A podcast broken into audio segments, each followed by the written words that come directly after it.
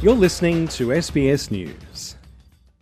People with Disability Australia has been operating for 40 years now, and it was a grassroots um, organisation that started, you know, 40 years ago. Um, as far as how many times we've been in Mardi Gras, oh, we've been a lot. I'm not sure off the top of my head how many times we've marched in the parade, but quite a few over the years now. So this would be not your first uh, float in the parade, but one of many? For the organisation, no, definitely not the first float. But for myself as president, yes, this is my first time at Mardi Gras and first time marching with People with Disability Australia. Um, we, we haven't had uh, the Mardi Gras parade for a few years because of COVID. So even though we're still in COVID at the moment, we're still going to be able to go out there and march and be safe and and you know celebrate with our community. And what about you? Are you feeling that sense of, oh, my first time? This is so exciting.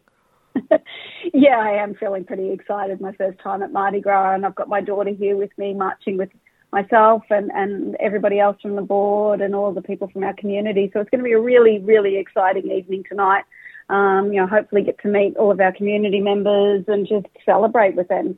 You know, um, we have you know mix of LGBTIQA plus people plus allies and you know all with disabilities um, and our support people. So you know, it's a really good coming together of um, community members, um, plus, you know, the queer community and, you know, and people there to support each other.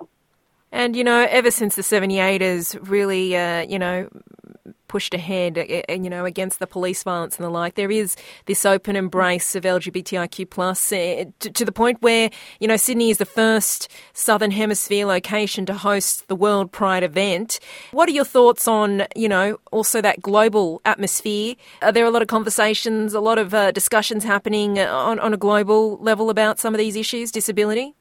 We're constantly in conversation with people around the country and, and across the world um, around disability and our human rights as disabled people and our right to choice around sexuality and sexual identity and sexual expression as well as disabled people because often you know we get denied a lot of those choices in our lives. So you know, this is a real good time for us to be ho- having those conversations and to be showing people that we're independent individuals in our own right and that we can express ourselves just like everybody else and we have that right to do that just like everybody else as well Visibility is something that uh, you know you and the organisation has really been pushing for. Where, where do you think um, you know Australian society is at when it comes to uh, you know you spoke to some of the issues there with um, sexual rights, but just visibility of of uh, you know LGBTIQ plus and and intersectionality with disability. I think we're a lot further along than what we ever have been. Like, hopefully, we're always moving forward in, you know, progressing, having visibility from multiple, you know, intersecting elements of our community. Um, I think we've still, as with everything, we've still got a long way to go. Um, and, you know, there's the more that we can put ourselves out there and the more that we can show the diversity of our community and that we're not one, you know, one homogenous group of people, that we're very different, we're very individual, um, you know, we're not all the same is, is really important. I think, you know, disability has gotten a lot of visibility with, um, you know, Dylan Alcott being Australian of the Year, but, you know, this really shows how much, you know, how rich and diverse our community is, um, that we're not all the same and that we all are individual. And you just spoke about how the pandemic has been a huge impact on the parade, but that also had a huge impact on visibility of people with disability and, and you know their ability to maintain their health and, and whatnot. Any reflections there on uh, you know just how tough that's been and whether we're back on track? The pandemic's been incredibly tough on the community, uh, and there's still people self isolating because you know COVID's still not over, and we're not out of the woods yet when it comes to COVID.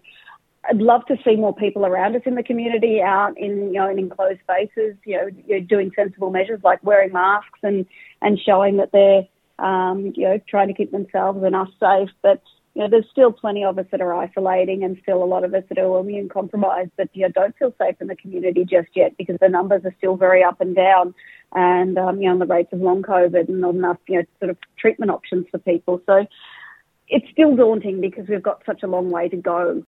The Prime Minister will be marching in the parade, the first sitting Prime Minister to do so. How are you taking that uh, signal of, uh, of that top leadership there? It's really good to have, you know, leaders taking the leadership and showing allyship to community is really, really important. Um, you know, that shows a sign of, um, you know, strength and a sign of acceptance. And the thing is, you know, we look to our leaders for guidance on issues.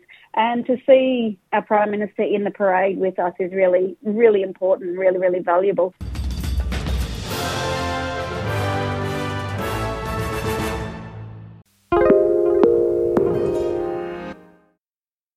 Get ahead of postage rate increases this year with Stamps.com. It's like your own personal post office. Sign up with promo code PROGRAM for a four week trial plus free postage and a free digital scale. No long term commitments or contracts. That's Stamps.com code PROGRAM.